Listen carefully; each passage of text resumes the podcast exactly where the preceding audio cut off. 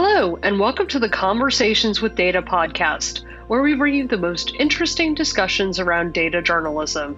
I'm your host, Tara Kelly, and today we'll be examining the Uber files, a data investigation that revealed how Uber flouted laws, duped police, exploited violence against drivers, and secretly lobbied governments around the world during its aggressive global expansion. The Uber files are a leaked database of Uber's activities in about 40 countries from 2013 to 2017, leaked by the company's senior lobbyist, Mark McGann.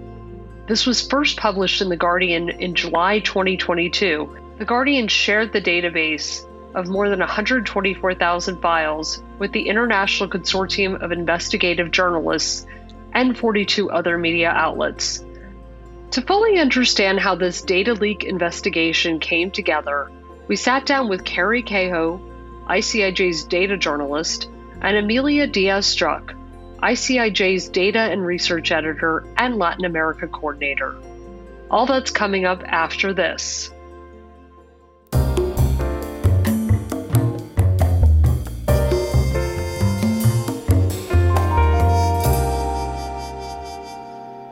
Support for this episode of Conversations with Data and the following message come from flokinet.is. FlokiNET is a web hosting company that was established in Iceland to provide safe harbor for freedom of speech, free press, and whistleblower projects. The company operates data centers in Iceland, Romania, and Finland. FlokiNET's core values revolve around privacy and freedom of speech, while providing autonomous, incorruptible, and flexible solutions optimized to help you spread your ideas freely. Use the promotional code Data Journalism in all caps on FlokiNET's website to get 15% off all their servers and products. And don't forget that all registered datajournalism.com users have free web space and domains through FlokiNET. Check your profile to find out how to claim it or visit flokinet is slash ejc.php. Now let's take a listen to our conversation with ICIJ's Karrie Kehoe and Amelia Diaz Struck. Emilia and Karrie, welcome to Conversations with Data. Thank you. Hi, thanks for having us. So, um, I just thought we'd get started. If perhaps you could briefly introduce yourselves and just tell us about your work and your roles at ICIJ. Yes, hi. Well, I'm Emilia Díaz-Struck. I'm ICIJ's data and research editor and I have the privilege and honor to work with our amazing data and research team.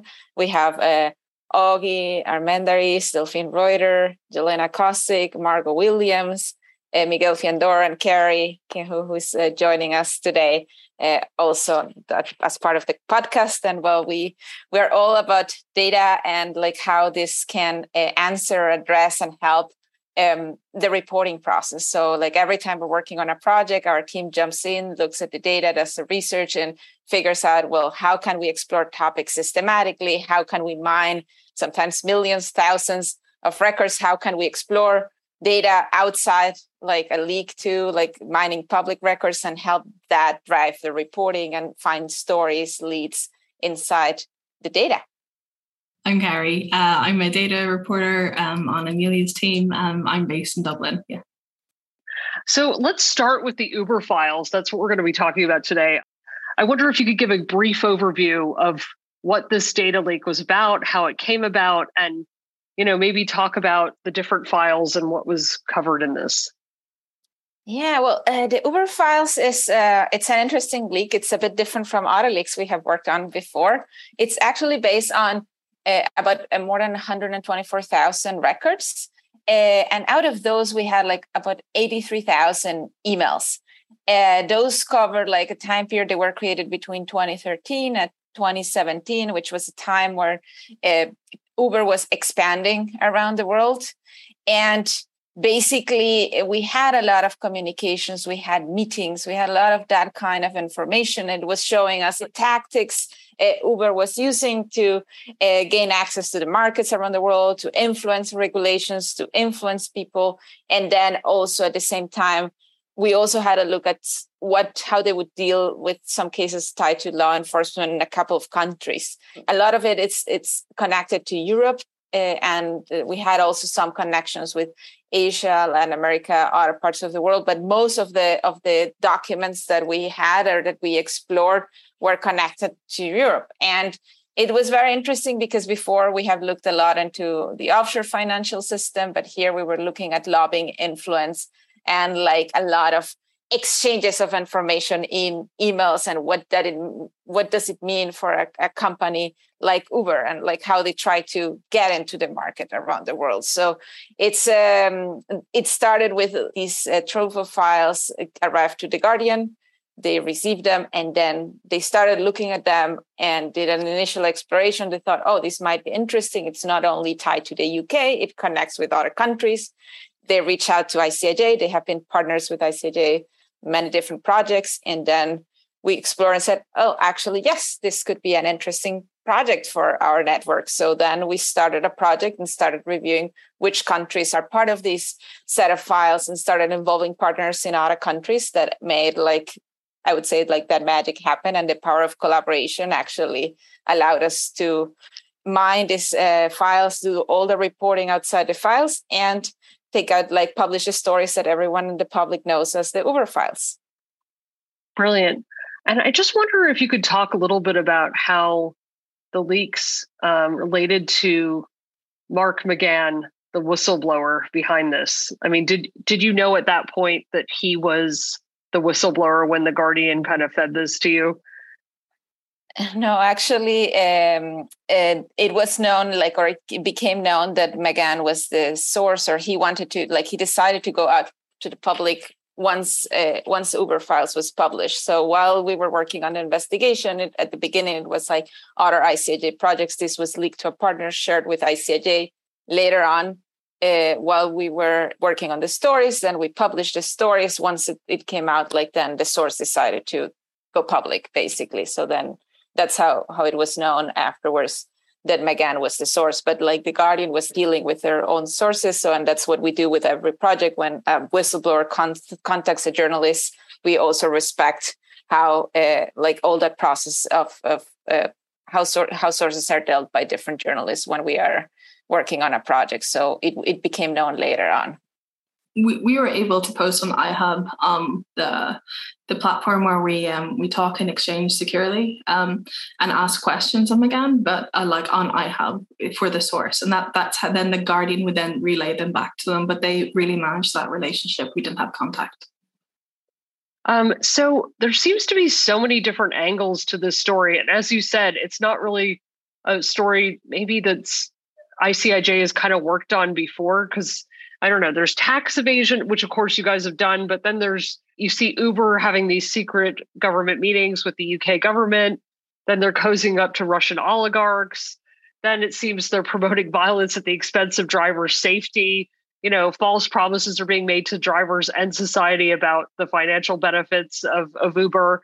So, how, Karrie, do you go about digging through these large troves of leaked data and, and like where where did you guys start i guess is my perspective well, first of all, I absolutely love this story because so many of our investigations are from the offshore service provider aspect, where we see what services are being provided for companies. But this is the, like for the first time we got to see the heart of a company.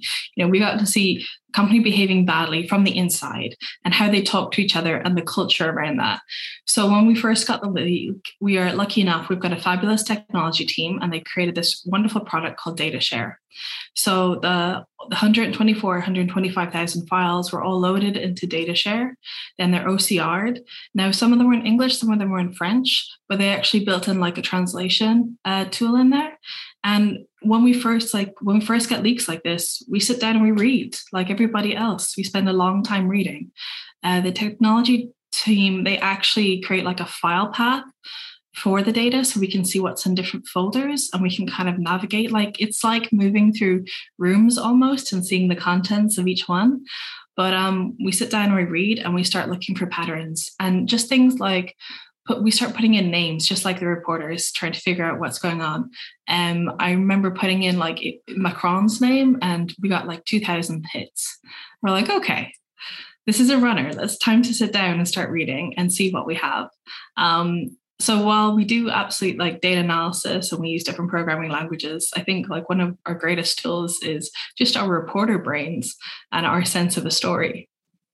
Yeah the the, the key of like identifying also key file types and recognizing well this is different from before. Before we were looking at let's say who are the final owners of uh, offshore entities and like what did they use these offshore companies for? This was not the case. Here we were just like figuring out who contacted who and for what what was the purpose of that communication? And uh, did they meet or didn't they meet? Like and then so for instance something that uh, miguel uh, one person from our team did was like well with programming he extracted all the email addresses and all the names of the people behind those email addresses the domains so we could actually see were they like government like email addresses tied like domain names that they were tied to governments companies so we could start kind of exploring potential interesting people that they might have been contacting Augie, for instance, also look at the the stakeholders uh, information. So they had like lists. So we had like spreadsheets where people they were interested in contacting. So you might have public officials like politicians, but also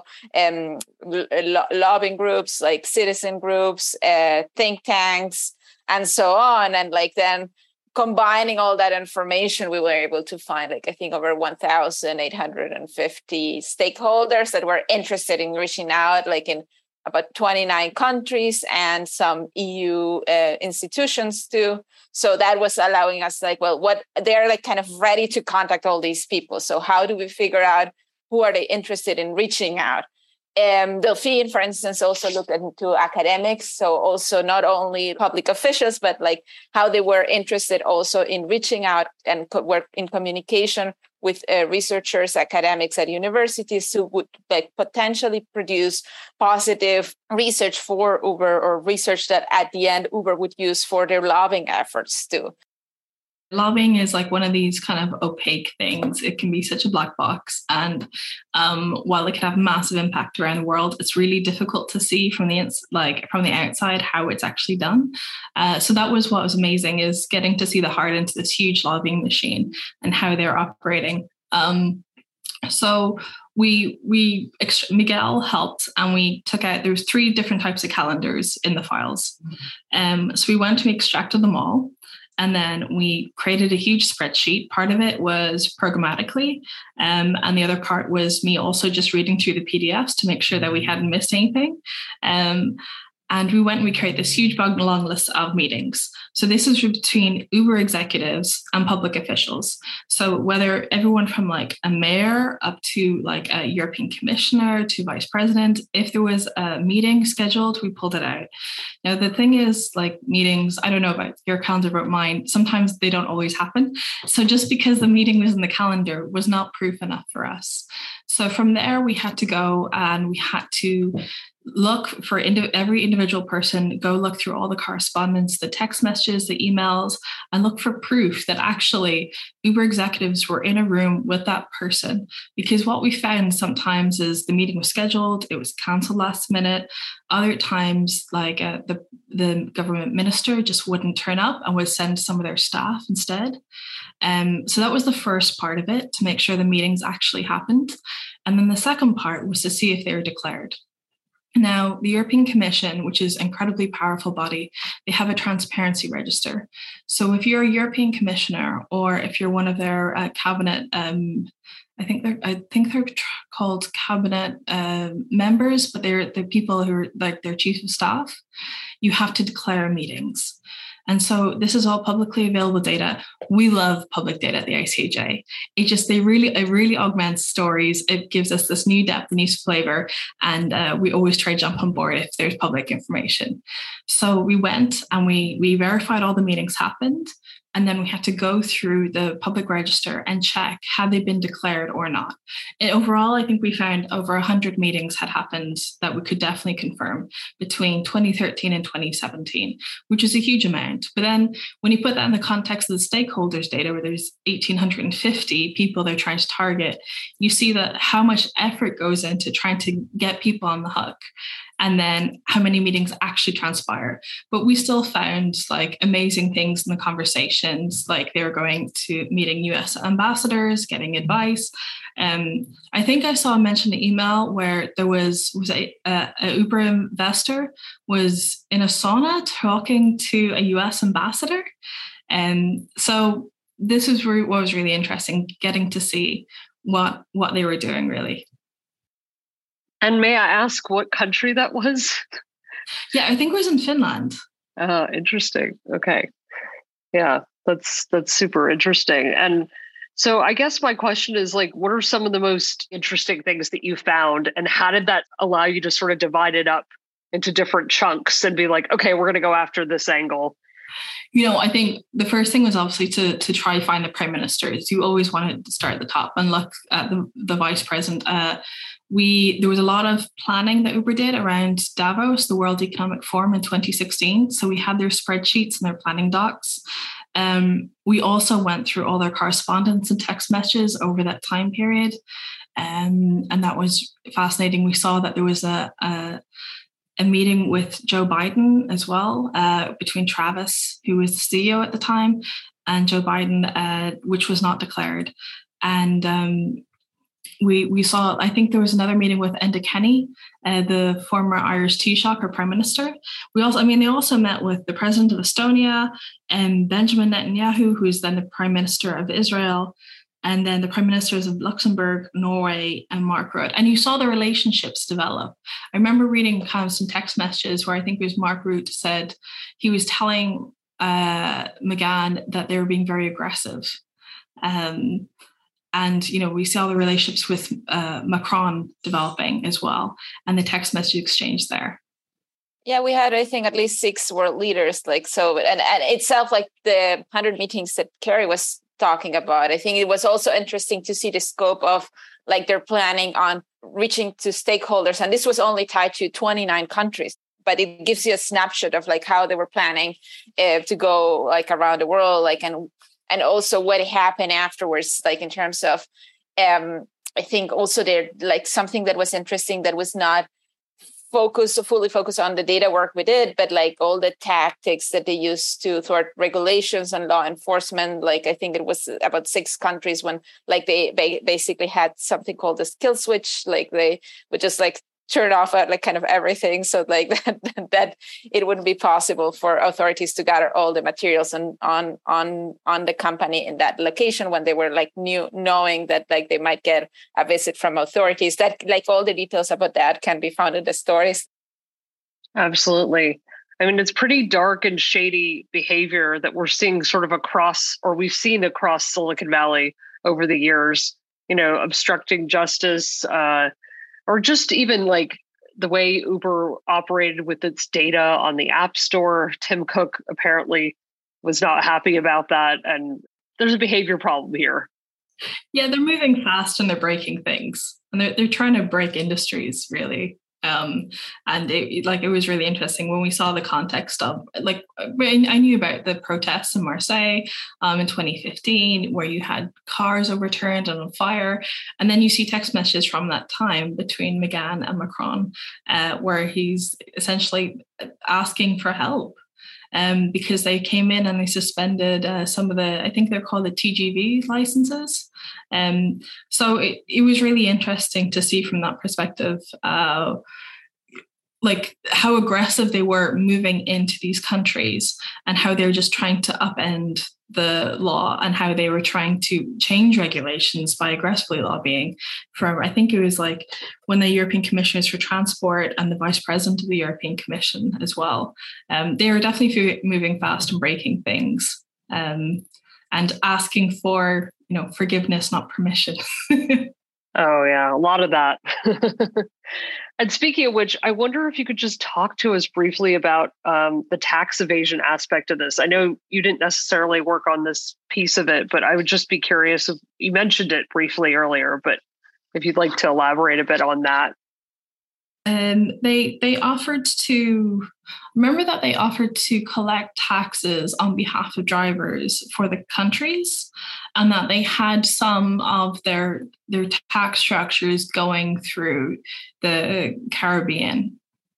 There's a full story our colleague sheila alecci wrote wrote on on the on the ta- tax aspect like so that like the like there there are some things in terms of like the conversations that like we could get through the emails in terms and and communications in terms of um how how much attention and like or tension there is for instance in in europe like related to like there's their tax structure like the fact that they use Netherlands. They also go to the Caribbean, but then shifting that attention towards the Uber drivers too, and like what then like what kind of taxes could be collected through the drivers because it, when they're using depends on the jurisdictions that they're using like then the taxes that get land like end up landing in the countries where they operate. So that's that's a bit like so everything is moved to some specific jurisdictions. But uh, we we were not at the heart of that story, but uh, but more details can be found in, in our website and, and full of uh, Sheila's story.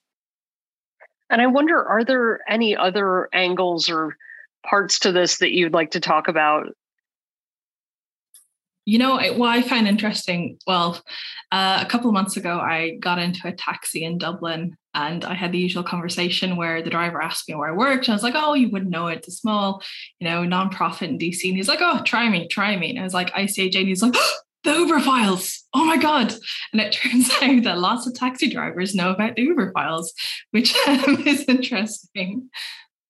From a taxi driver perspective, right? They were really the ones who were in harm's way, right? Yeah, yeah, yeah. These people were afraid of uh, Uber taking away their livelihoods.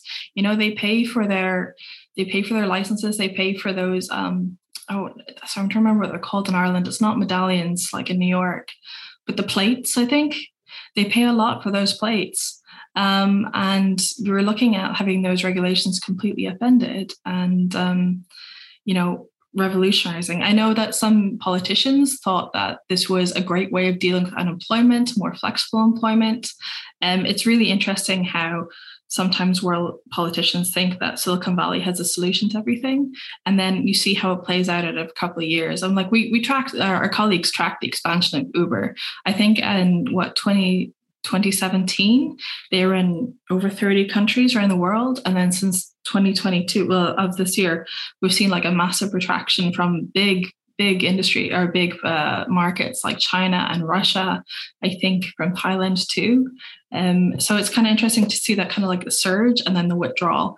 But you know it needs to be said as well that travis left the company in as ceo in 2017 too yeah, so something that is interesting too, like an, something like the Uber files, which is when we were looking at this at the beginning, the files are not like 20 were not 2022 files. So they they cover like 2013 to uh, 2017 so a period of um, of expansion. So then it's it's kind of telling us a story of something that happened before that explains what were the goals towards expanding like what were they doing at the time? So you have figures that at, at the time might have had other political roles that nowadays are in higher at higher level uh, roles in, in politics in different countries. But the fact that it, it was happening in the past like like um, 2013 2017 is like well is is this a, is this still a story? So what like and what is what is known and what is not known? So there were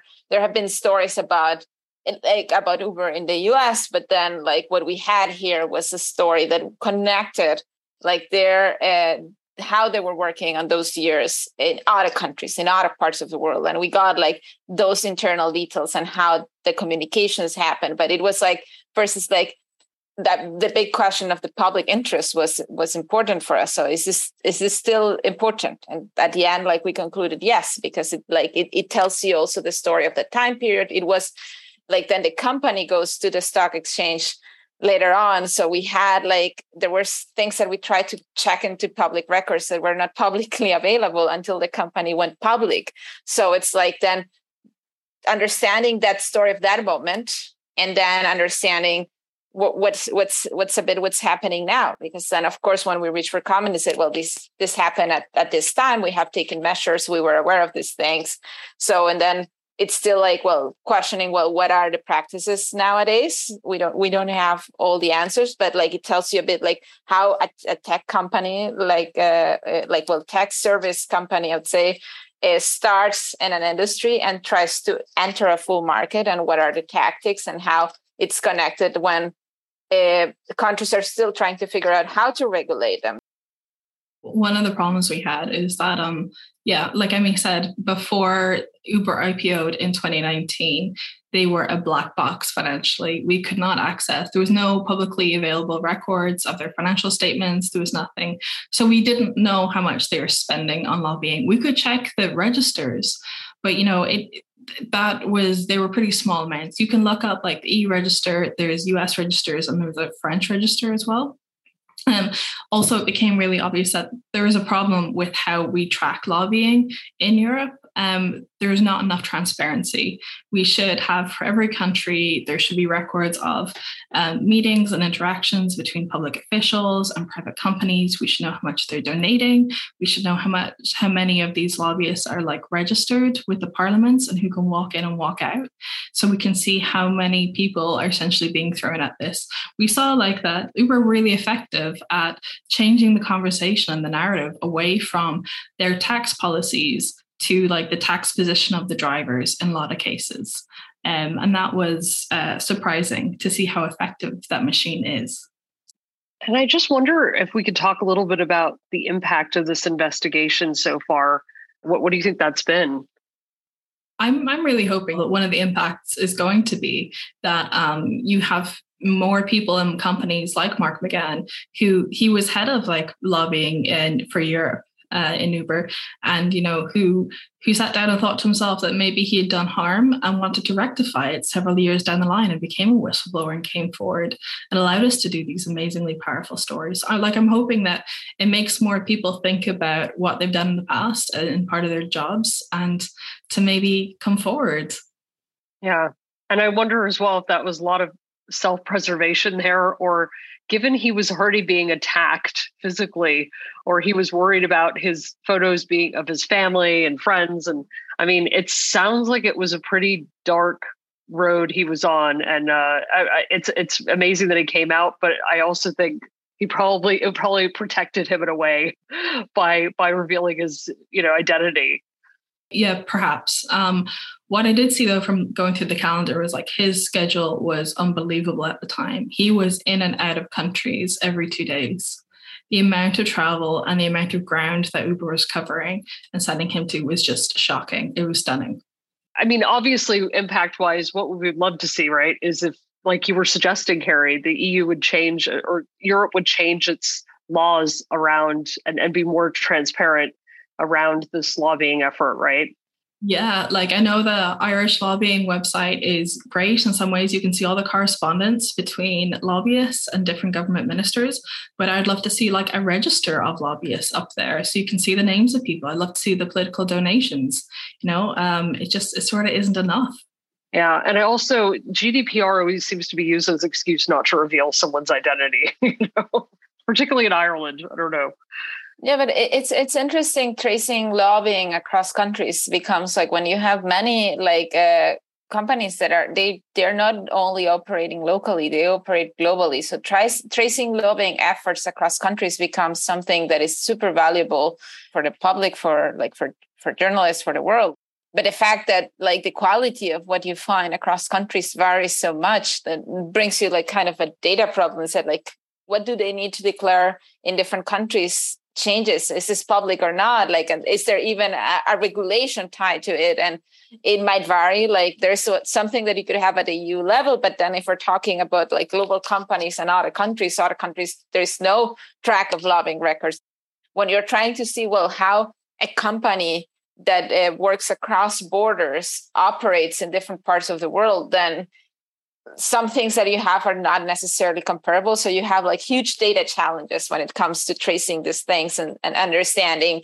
Uh, but and on the other hand, like it's uh, when when we see some snapshots in some countries, we can also understand what is the value of that transparency and how it can help advance uh, reporting efforts, but also how can help like you know citizens, authorities, regulators when they do their part of their, their job to understand where they stand in terms of uh, of like the people who are reaching out to different uh, institutions organizations and so on yeah, it would be amazing if they could harmonize like uh, lobbying regulations across Europe so that we could look and see what these multinationals are doing in multi countries and see how their tactics are changing from country to country.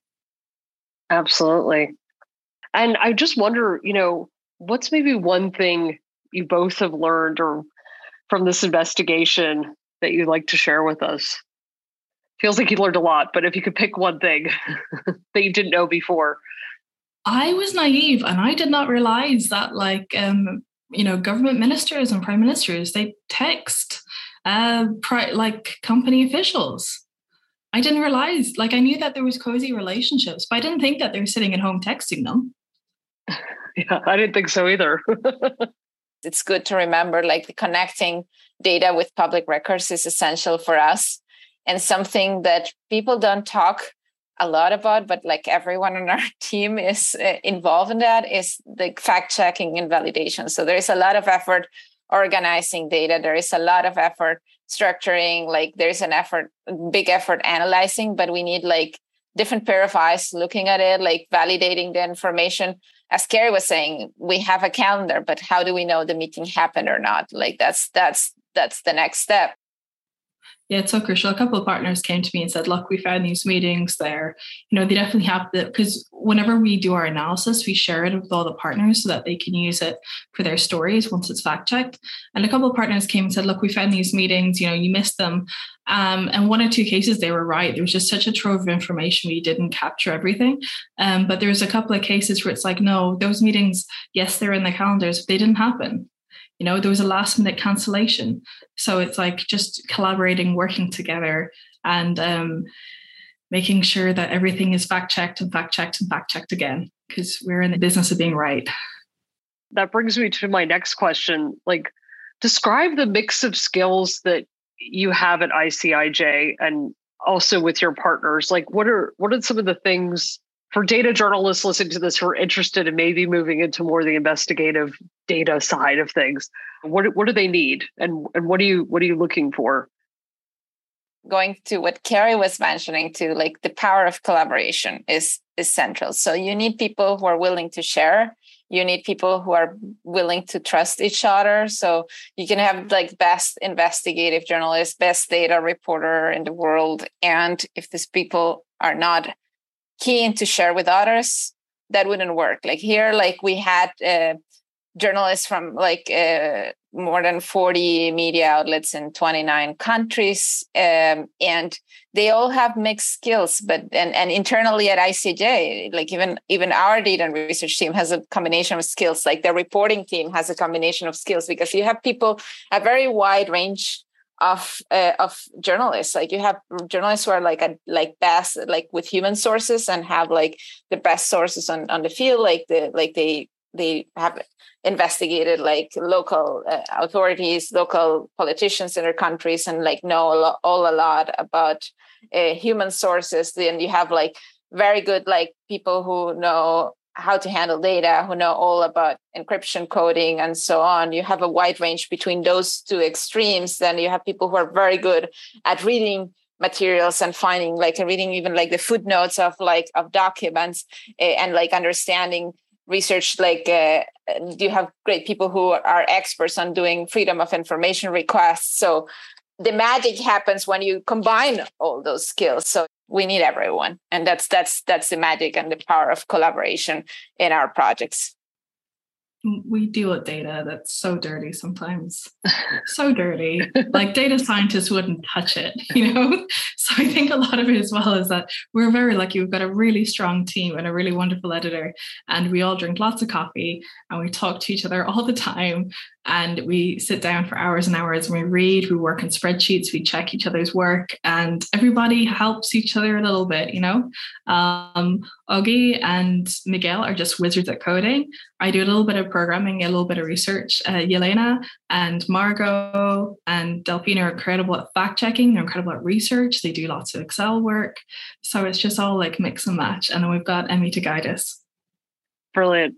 And I just wonder, you know, in terms of your tools um, and coding skills and your way of scraping data like what, what's in your toolbox karrie you're a data journalist what can you not live without. yeah. So honestly, Excel. Excel is always the first one, and we use Google Sheets an awful lot.